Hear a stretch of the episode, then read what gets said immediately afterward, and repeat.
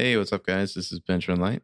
And this is Marco Sparks. And we're just doing that annoying thing, the double intro, the intro before the intro to the podcast. This was recorded, I don't know, August maybe? A while ago. It's been a while. We've been recording these all summer. Thought we'd do a little bumper here, just let you know about the episode coming up. We're going to have Melanie Mayron, the director of the episode. This is for Eye of the Beholder, S2E23. Which you know, because you downloaded it. Yeah, which you know, because you downloaded it. The one with Duncan, the pilot, the teen pilot. This is Benjamin Light's favorite episode that we did. That's true. This is the, you know, I mean, they were all pretty fun. This is my favorite one, personally. Also, we just want to give you a heads up. We wrote a book. It's called Trouble Always Finds Me. It comes out tomorrow. You can go buy it now on Amazon or Apple Books. It is a sequel to My Name is Trouble. So you should probably read that one first. They're kind of teen detective books.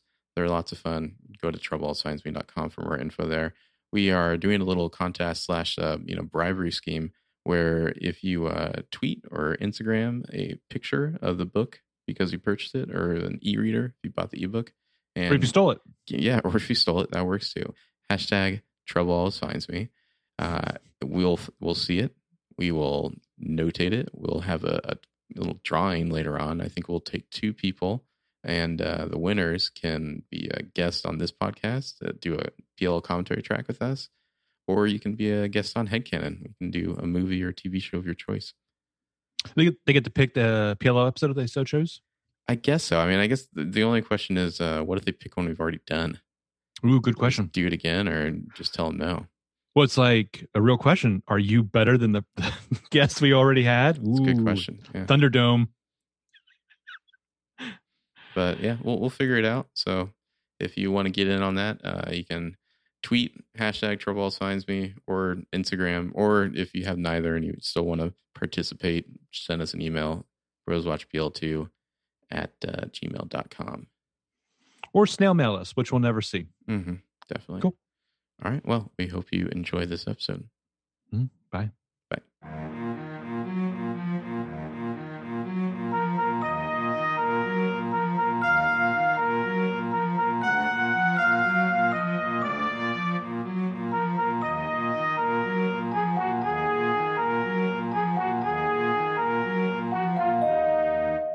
I'm Benjamin Light. And I'm Marco Sparks. And welcome back to Bros Watch PLL2. This week on the podcast, we have a special guest, the director of S2E23, Eye of the Beholder. It is Melanie Mayron. How you doing? Good. Thank you so much for having me here. Thank you for joining us. The Emmy-winning actress and a veteran of film and TV and multiple TV show, like directing TV shows. I saw an interview of you in Variety a while back. And I love this quote you had about, why do I keep getting hired as the TV director? Because I'm good. Did I say that? I'm paraphrasing, but I mean, essentially, you were like, do a good job and people invite you back. That's hilarious.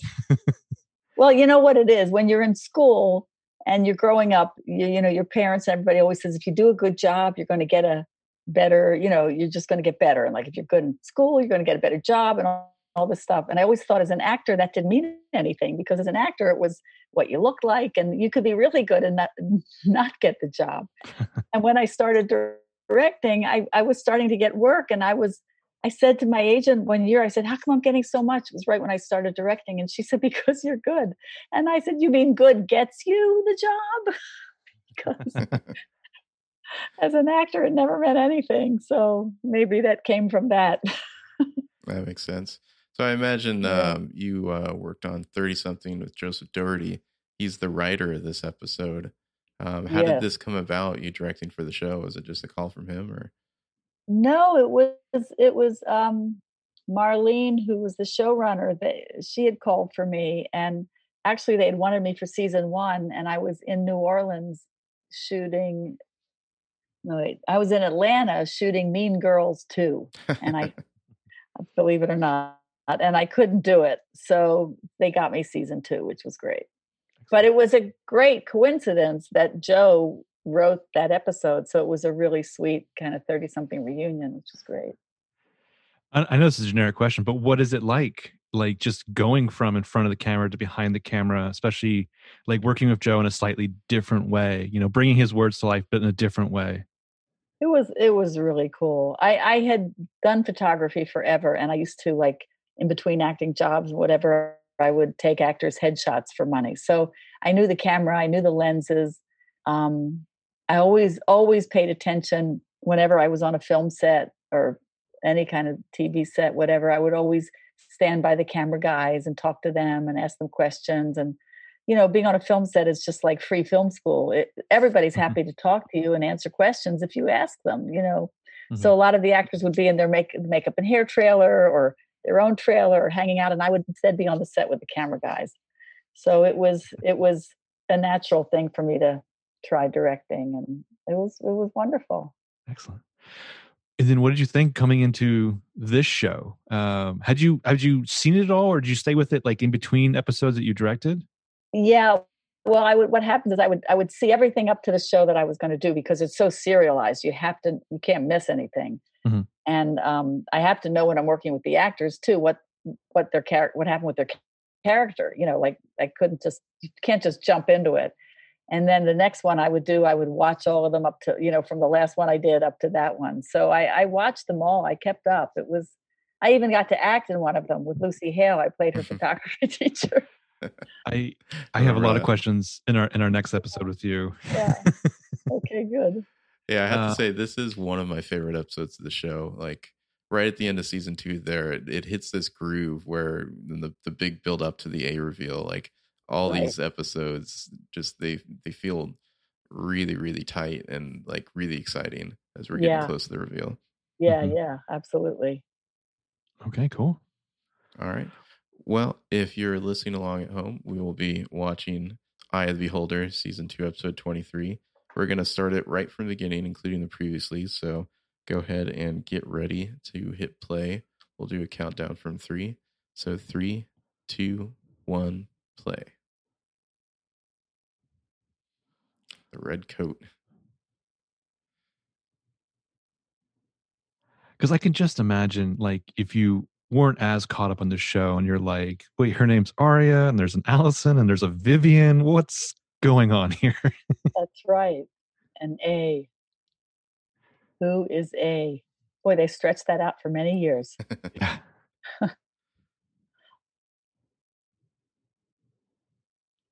And just, I mean, this previously on is just like another new character or another character featured repeatedly. Right.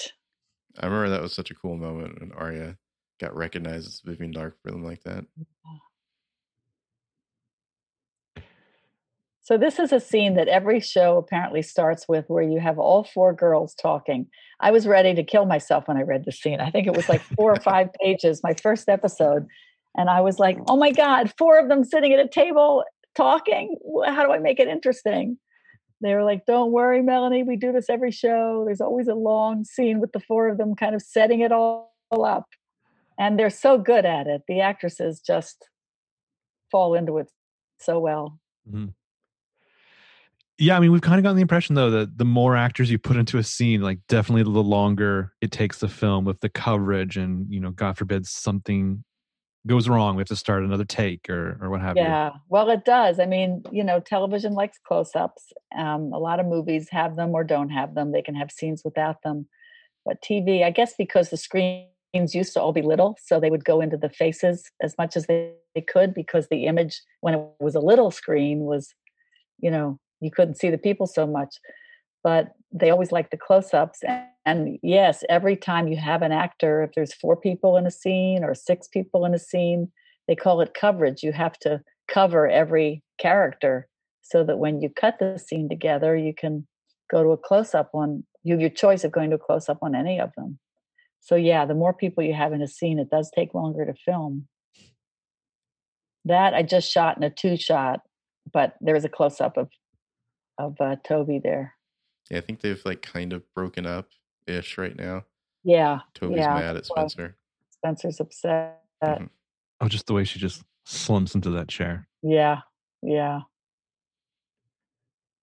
And of course, Toby. It's supposed to be a little town in Pennsylvania, and I'm from Pennsylvania. Oh, so yeah. A lot of the references are really, really fun. They were fun for me. The line producer, Lisa Cochran-Nealon, she would, when we would look for locations, she was from right where I was from, suburban Philly. And she'd always say, it looks like home, doesn't it? I go, yep, yeah. That little part of Burbank, California looks like home. So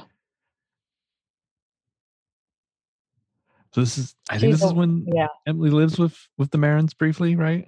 Yeah, I think she's living there right now. Hannah doesn't have a phone because Ashley wanted to see it, so she just threw it away. Oh, God. They're so good together as mother and daughter, Laura and Ashley. And this is like their power center. Perfect eye roll. Yeah. Yeah. Yeah.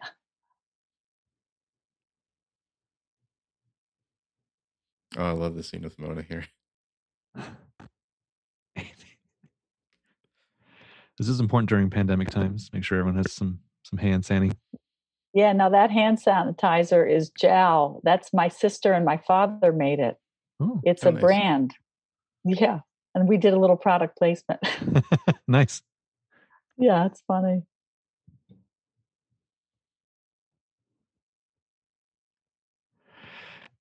It's always funny when you put Lucy Hale in between Troyan and Shay. She's so much shorter. Yeah, it's like a foot difference. And she also has heels on or platforms. She's never in flats. So if you see a difference, there's even more of one. Oh. I just noticed that Kyle Bound called. Yeah. Keegan's a wonderful photographer. Oh, yeah. He's got a couple photo books. Public, yeah.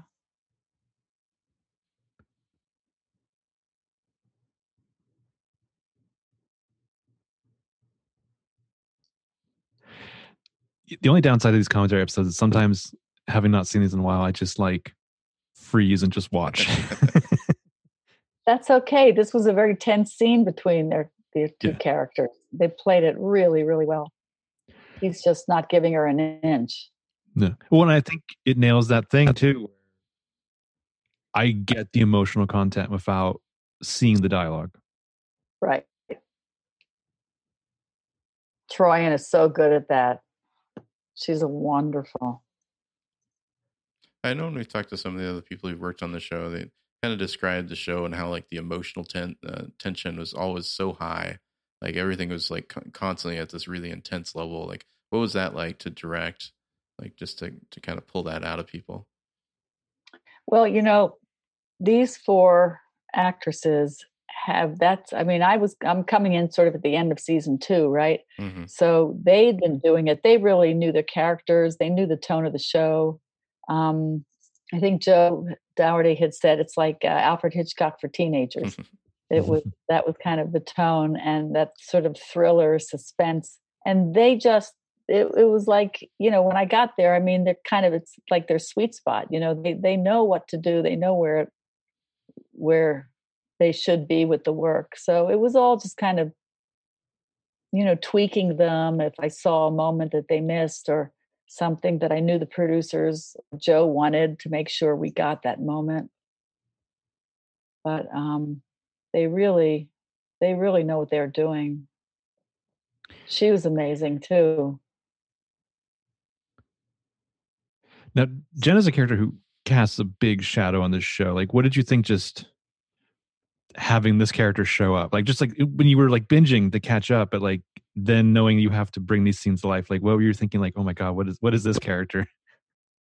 Well, yeah. I mean, everybody's like freaked out about her, that she's can't see anymore. It's a, what does she know that they don't know? You know, this scene was great too. This was a really good scene with Arya. I love the scene. I love her reaction when he asks like, where's Allie now? Or something like that. And just like the way she kind of has to break the news. Mm-hmm. She's got to tell him. I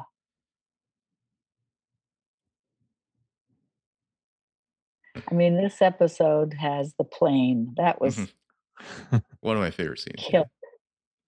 Killer scene. With these two, between these two. How old is Duncan, do you think? And he's just a teenage pilot. Wow. Is he a teenager? Yeah. No, he was, well, he was a little older than them, wasn't he? I think so. It's unclear exactly how old, but yeah. I was like, you could tell me he's 17. You could tell me he's 25. Right. I love that just the shock on his face. Like, that was totally not the answer he was expecting to Where's Alice? Right, mm-hmm. Right.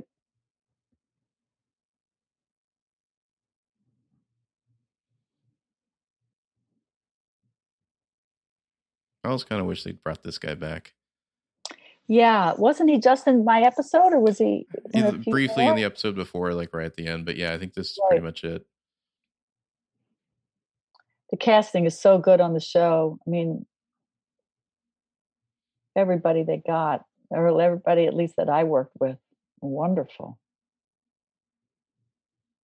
You know, the level of acting that the four girls have, they are an astonishing ensemble. You know, any emotional work, if they had to cry, if they had to scream or yell, they just brought it. I mean, It wasn't like, oh my God, I have to pull something out of somebody, or their training or their natural ability. They're just, you know, they just really such professionals. Let's put it that way.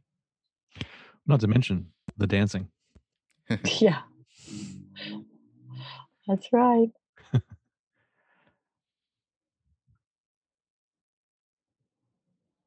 I mean, like, talk about the close-ups. I love that there's so much time just like given to reactions than this scene in the previous one.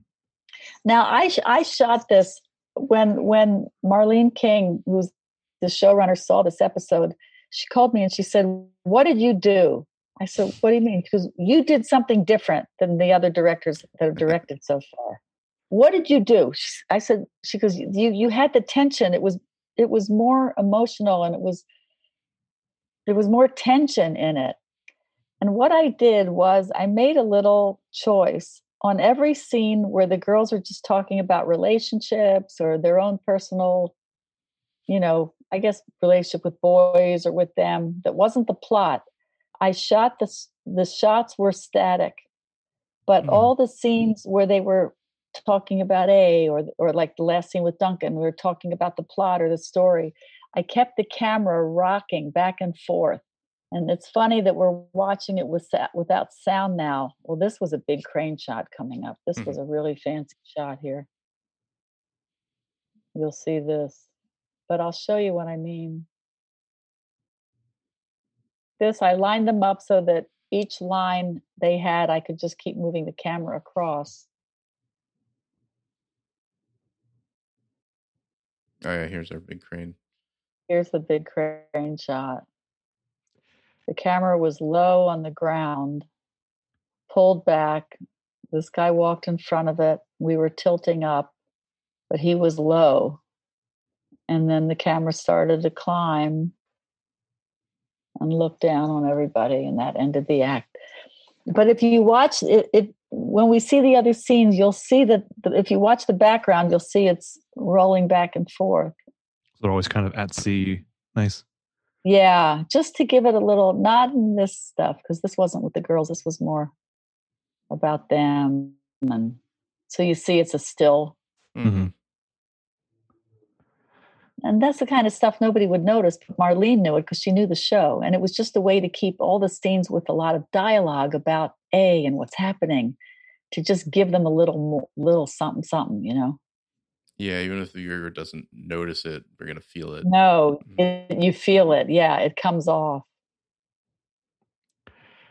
I'm trying not to laugh just because you can see the smoke coming out of Keegan Allen's ears as he looks at Ren. Yeah, he does not like him.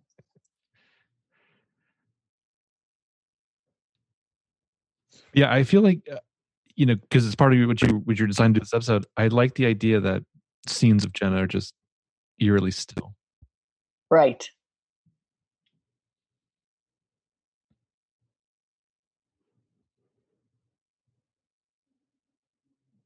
I mean, it would move in, you know, for something, but it wasn't like what I'm talking about. Where, right.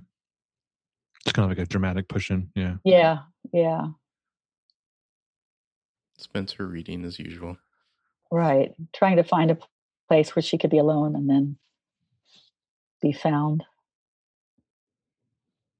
This was a long scene too, so I wanted to start them somewhere, have them walk, and then they could sit, you know, just so it wasn't all just sitting. Mm-hmm.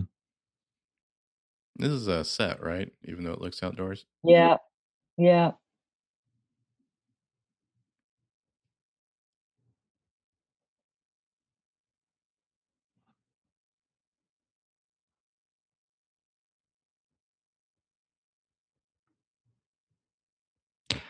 You know, it's funny, all these years, I've never even thought about it being a set. Like, I've always just, the lighting is just always so good. Yeah, because it feels like it's outside, and they'll have, you know, fans blowing for the wind. And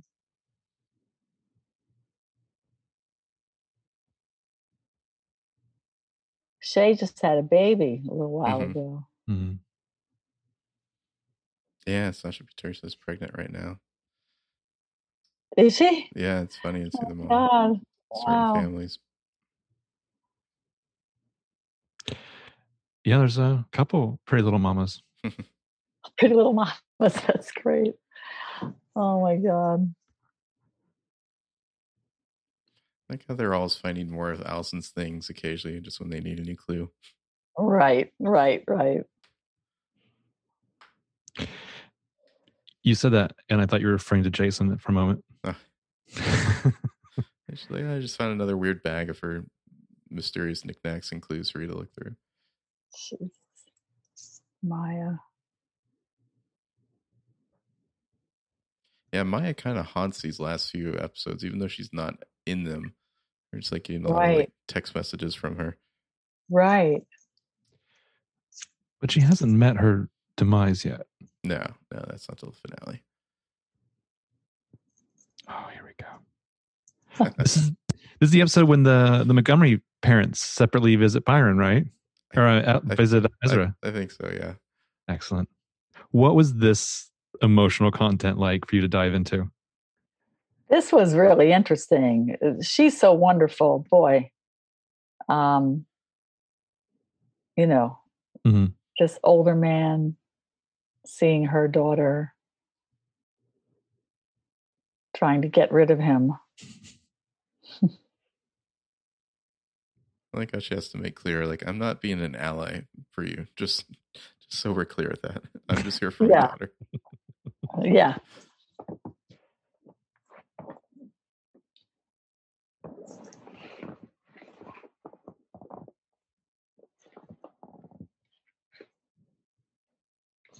He just puts his hands in his pockets and takes his medicine. Uh-huh.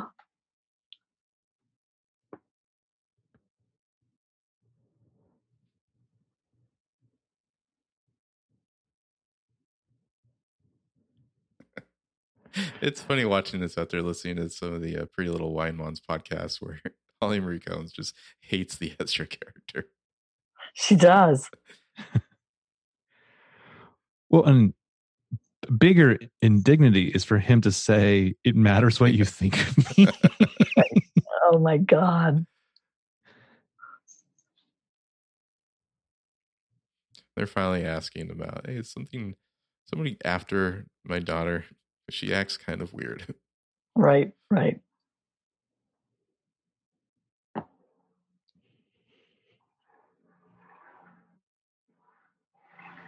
my God, look at that outfit. Yeah. I just noticed that her belt thing is like the size of a phone. Yeah, that's a really big belt. Oh, buckle. Yeah. Oh, my God. Now, the end of this scene had a really cool transition. I thought I was so clever. She looks at her phone at the end, and then we cut to what's on the phone. And then when we come back, you think you'd be in this scene. We're in the next scene. Nice. I thought that was a cool way to get one scene to the next. The camera goes, let me see that. Yeah, and then, oh, we're somewhere else. Somebody else is holding the phone. They always call that a transition. You know, what's your transition from scene to scene? It's like the end of a chapter and the beginning of a new chapter in a book. Mm-hmm. Some people don't pay any attention to it, and sometimes you can do really cool ones. Well, it's just making fun of Toby's track. Yeah.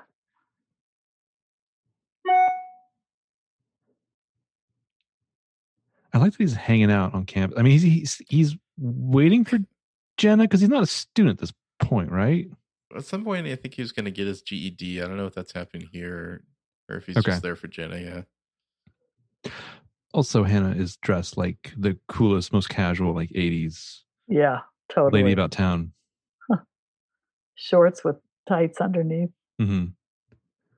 But nothing tight or nothing like, you know, it looks very like roomy, like she's cash. Yeah, super cash. Hannah has a lot of different fashion phases on this show. Mm-hmm. She totally does. And she looks great in all of them.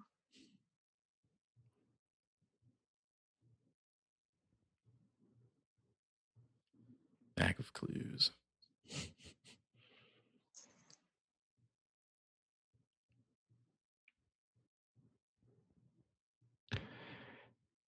And we're somewhere after, obviously, Arya having sex dreams about Jason, right? Yeah. Yeah, that happened like in season 2A, I think. Okay.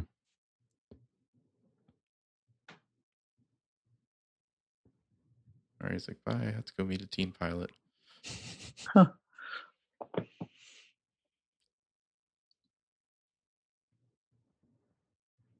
The jewelry box with the ballerina. Oh yeah, this we see this come back a lot. Yeah, it's like the introduction.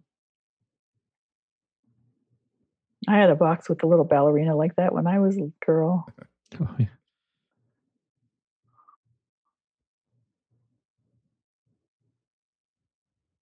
Veronica Hay seems like just found out that Jason is Peter's kid. Right. The mother is all freaked out. Get him out of here. Right.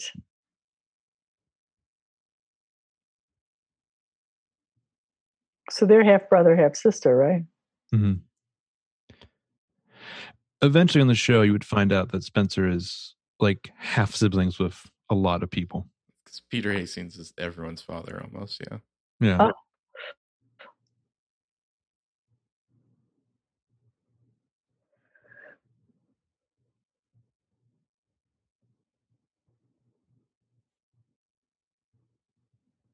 So this is one of the few times we really leave the back lot, right?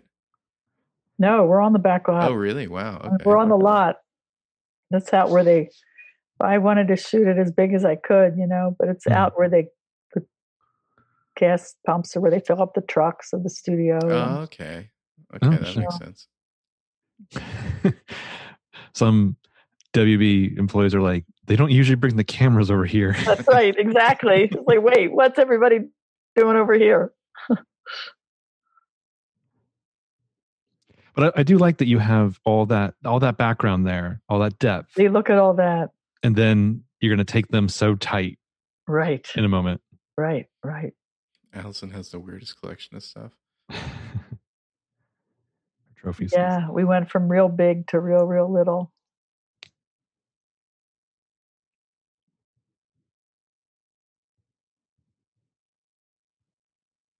The camera was like almost on the floor on a track, just sliding along, looking up at them. That's a great shot.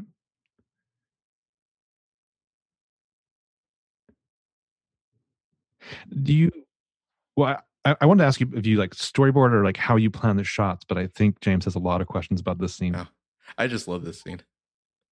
I love the tension in it and the way he kind of uses them being stuck up in the air to like force answers out of her. Yeah. One of my favorite shots in here is when I do a close-up of her hands when she takes them off the wheel and puts them back in her lap, you know, like she's just so, I just wanted to show that how nervous she was, you know, like just a moment where she takes a breath and is like, I'm so glad I'm not doing that anymore. Huh. I assume they're just in like a they brought a plane. They brought the piece of a plane without wings and had it propped up, and guys moved it around, and there was big green screen really far away from it, and they had the lights, those red lights, set up way out on the sides for the wing lights. Oh, nice. See those lights going? Yeah, catch the kind of tint of them on the side and the.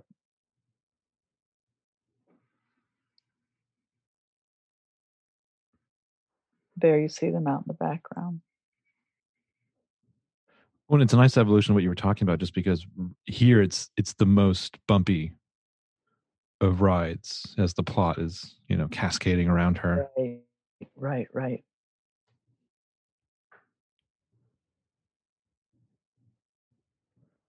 Have you guys ever flown on a tiny little plane like this? It's like that. I always feel like I'm in an old Volkswagen bouncing around in the sky. An old Volkswagen Beetle. They're so tiny, and you're just up there. It's, like right now, I don't have a fear of heights, but like I've been in a plane like this once or twice, and it's like, it's beautiful, but that's really far down. Yeah, exactly. This plane wall is like maybe an inch thick. Right, it's true.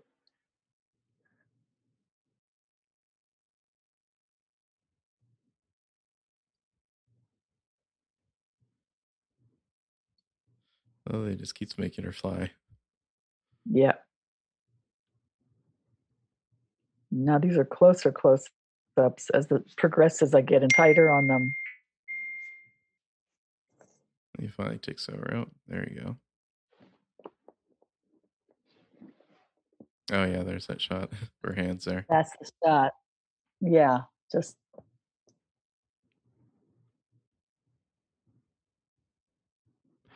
And I like that this scene, it feels longer than like the previous scenes in the episode, but like in a great way. Like you're not afraid to pull away from the tension until it's time. Mm-hmm.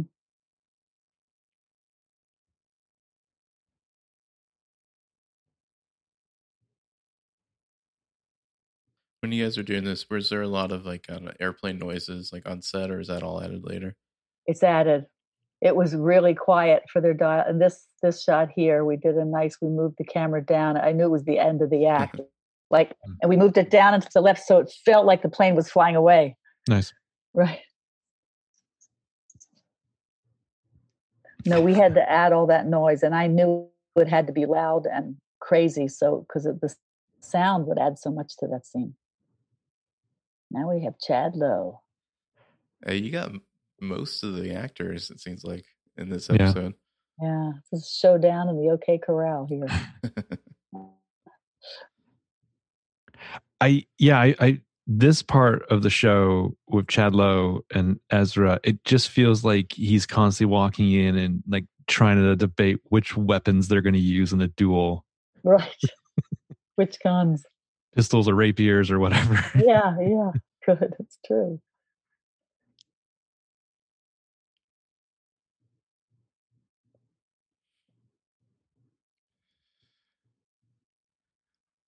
Byron's so mad. Mm-hmm. Mm-hmm.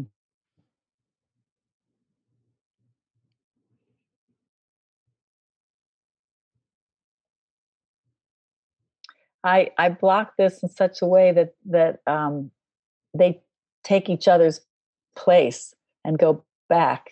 So what that happens is when you're shooting one of their shots, it not only is it the one close up, but it becomes a close up on the other one as well. Mm. So the actors have to really stay into it. Do you know what I mean? Because they're changing places. So are you having them just run through the whole scene several times? Okay. Yeah.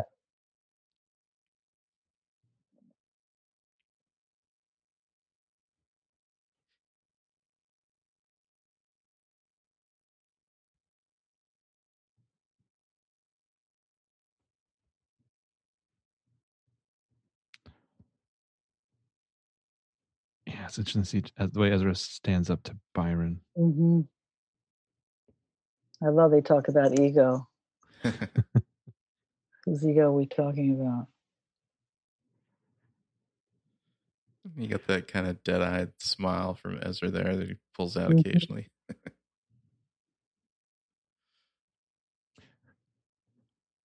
think this ultimately ends with them just canceling Ezra's class for the next semester.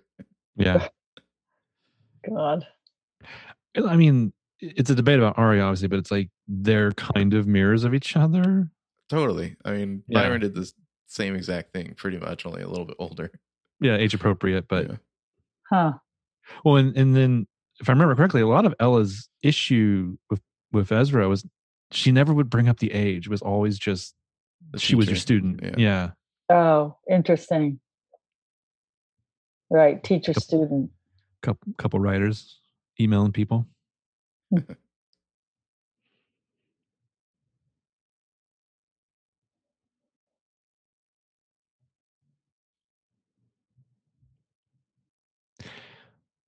So you got to do just like a voiceover session with? Yeah. Okay. Yeah. We ran it. She did all the dialogue so we could cut to it. And it was almost like a little music video, you know, like a little montage, because it was just almost like a page of her, reading what she wrote. You had to kind of make it visually like how to interesting. Make it interesting. Yeah. Yeah, I mean, so the only thing missing is like a wind machine. Yeah. And then being so close, and then here we just pulled away at the end. How does PLL compare with all these moving parts to, Jane the Virgin or other shows, like modern shows? You know, it's a thriller, it's like, that's really the genre. So it's like Jane the Virgin would be more comedy, romance, family drama, procedural. Jane the Virgin was like they called it a genre smash, because it was a lot of visual tricks and stuff. Mm-hmm. This is just like classic. It is like classic thriller kind of stuff. And everybody, all the directors and producers, they approached it that way, from the writing and the story structure to the shooting. So would it be like a comparable amount of just like pieces that you have to puzzle together? They're just different depending on the genre of the show, the tone. Yeah. I mean, you want to keep it interesting. You want to have it look like their show. You can't go in and shoot it. Well, I'm going to make the whole show handheld, or you can't reinvent the wheel. They've got a wheel going and it's successful, so you have to step into it. But it's good transitions, working with the actors, still trying to come up with cool shots in that world. Mm-hmm. In this episode, we really did. I mean, the plane stuff was great. The shot. We'll get to it. There was the crane shot. There's a shot above all of them when they're looking in the bedroom at Allison's things. And the very end shot was a special lens they needed. That was we had to do tests on it with the ballerina at the end. All right. So it's fun to come up with, really cool. This show is great because you can do really cool angles, tense angles. Here, do you see how the background's moving? Mm-hmm. Mm-hmm.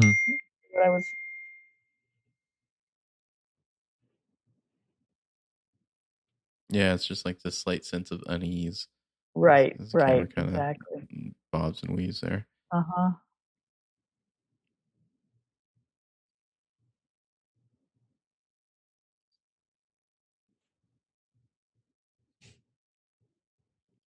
About to have a snack of like peanut butter and milk. Peanut butter and crackers, looks like. Mm.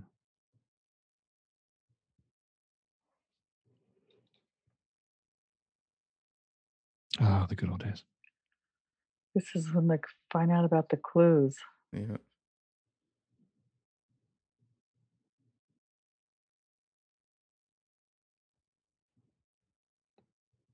Yeah, it's a pretty fun little way for A and Allie to have been communicating.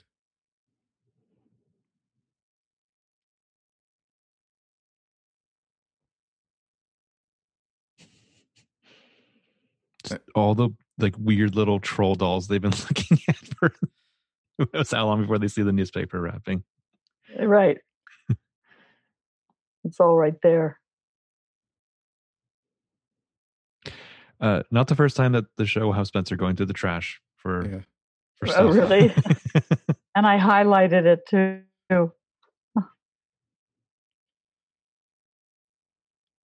I always found the Arya family like home set interesting because it's so dark compared to the other sets. Like it's all wood paneling. That's true. It's an old craftsman house. Mm. They have all the dark oak. They leave the oak everywhere.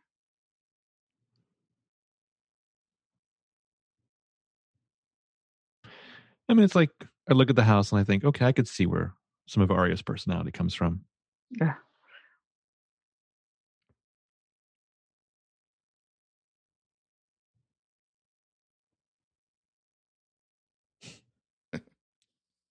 Oh boy. Just worried about her daughter. She does not want them getting married. But you see in this scene, it's static. Again, like the camera's still. Mm-hmm. Because it's not about the plot or the thriller aspect of it. I like that with the movement of Hannah, like going in and out of shadow as mm-hmm. we kind of lead her. Oh, is this the fire? Yeah. Yes. Ooh. Yeah, my first episode, and I had an airplane, I had a fire. Boy, I was really. This was incredible, that getting ready for this explosion. This is a fun shot coming up here.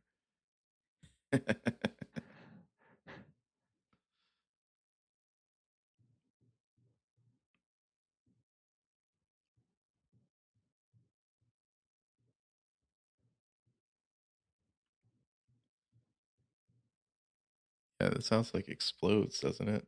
Yeah, it's a big, the whole house exploded. This was scary. It was like 11 o'clock at night.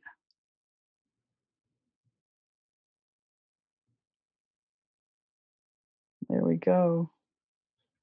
Man, this house has taken a beating on this show. We had like 5 cameras set up. Classic, like, you get to do this once. Exactly. Better not be any mistakes.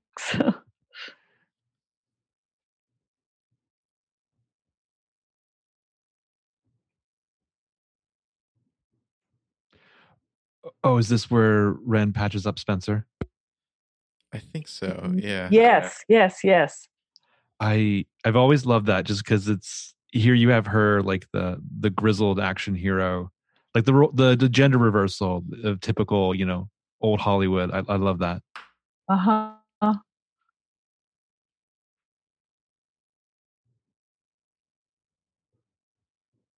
And Tammin Sursok really does have to do a lot without her eyes.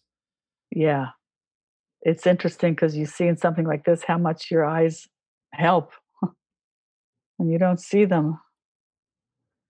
And here I really see, like you're talking about, where the camera's unsettled. It's just slight. It's subtle. It's a subtle choice. Yeah. See with him too? And here? Oh, well, here we pushed in. That doesn't count. But you know, that's, I like that because I feel like you never really, the show never really does Jenna in profile as a reaction shot. Uh-huh. We always just get hair and big glasses. Mm-hmm.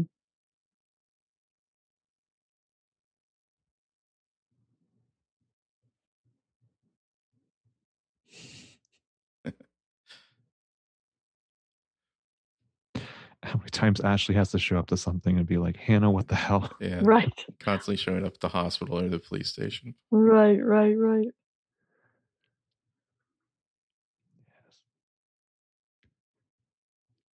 Ren's like, you ever going to hang up your 6-shooters? Right.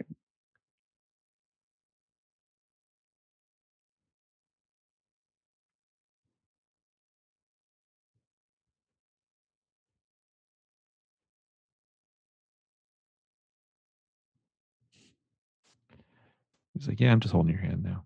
Huh. See, there's again, like this is a scene where I didn't move the camera because it was like about them. Stuff. Yeah, it was a relationship scene, so it's.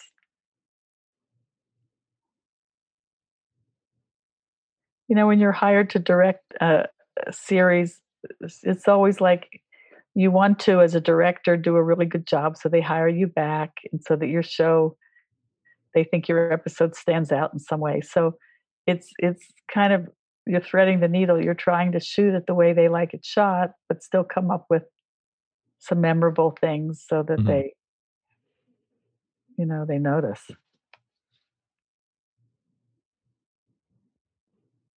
Well, and I imagine, like, challenge yourself as well. Like, always. Sure. Absolutely. Yeah. It's like, what can I do? That's, you know, how can I bring it to life in the best, coolest way possible, or the scariest way, or the most emotional way, or whatever it needs. They're almost kind of inching right up to the line with the Spencer and Wren relationship and kind of pulling back. Mm-hmm.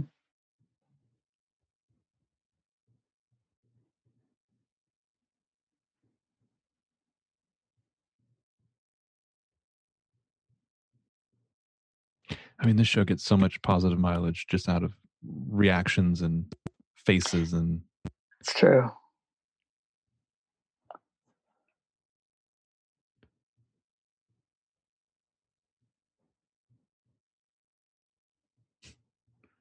How bad was the fire? Well, the house blew up. So. Yeah.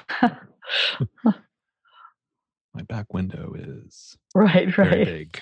Oh, this is where Veronica Hastings has to feel bad about Jason because his house blew up. Right.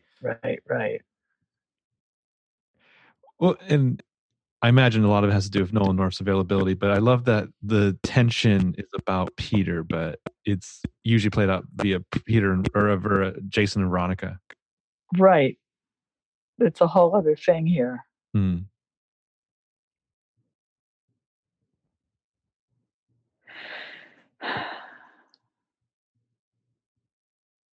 He's just going to stare at her the whole time. I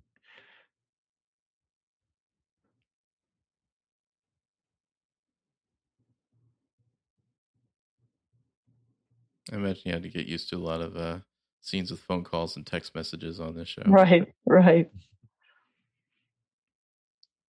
I think that's every show now, you know? Yeah, pretty much. Our smartphones. It's not like the old days.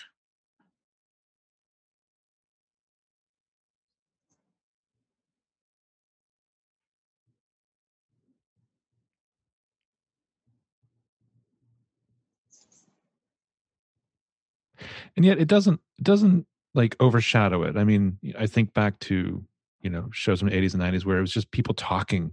And it's like, there's so much of this still, you know? Yeah. I just remember the split screens they used to do on phone calls. The classic When Harry Met Sally, yeah. Yeah. Oh, yeah, I really love Tammin in this scene. It's just why did you save me? Yeah.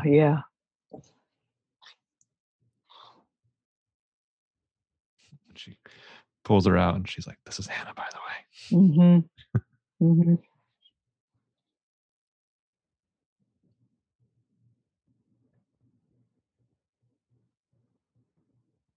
It's like the sunglasses come down a little bit. I think she's a little more human. Because I mean, this character, I mean, we talked before on the podcast, like in a different show, this is the main character. And they're the villains. Yeah. But like on Pretty Little Liars, like she's constantly played like she's the boogeyman. Right. This, I loved going through the window in on them.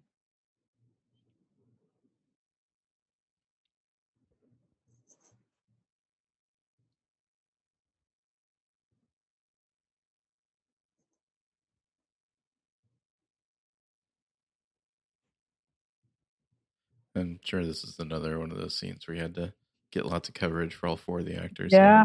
And then you've got props too. Right. So this was setting it up for my big end shot. And of course, you know, they call these inserts when you do close-ups. I love this shot. It was just down on them. Yeah. Mm-hmm. But, you know, when you go really close on something, they call it an insert shot. And you do a lot of them in shows like this because you need to see the detail or what they're seeing. The audience needs to see it. Mm-hmm. See, like that.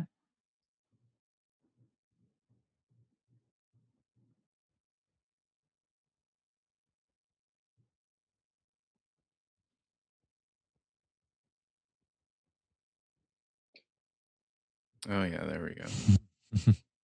That's it. So that was a very, very special lens. Creepy ending, but really cool. You said you had to do all kinds of tests just to try out the lens? Yeah, yeah, to see. It had to be a telephoto lens where you could see the four girls, and that was in the foreground, but it was out of focus, and then they rack right to it, and all of a sudden the girls blow out, and you just see the ballerina twirling.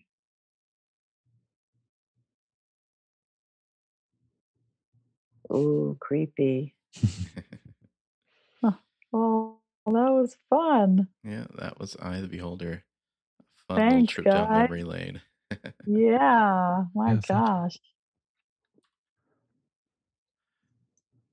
So yeah, thanks for joining us on this. It was absolutely really neat to kind of revisit. I mean, for you, what was it like? This was your first time doing an episode. It sounds like it was a pretty good experience for you. Yeah, it was a really, really good experience. I directed a movie called The Babysitter's Club. Oh, right. And this whole cast, they were all like 10 years before, or 12 years before when it came out. So they were all the right age as little girls. You know, it was one of their favorite movies when they were 12 and 13. So when they heard that I directed The Babysitter's Club, I was all of a sudden like Queen Melanie. Nice. They were like, you directed The Babysitter's Club? Oh my God, that was my favorite movie growing up, and that movie meant so much to me. And so that was great. So I loved working with the girls, and I loved working with Joe and all the producers, and you know, everybody was so supportive, and it was just a great, great experience. Well, and clearly the start of a very fruitful one, because you came back for several more and got to appear in the show. That's right. It was great. It came like home. Awesome. Well, thanks for joining us. And yeah, we'll be back next time. Have a good one. Good. Thanks, guys. Bye-bye.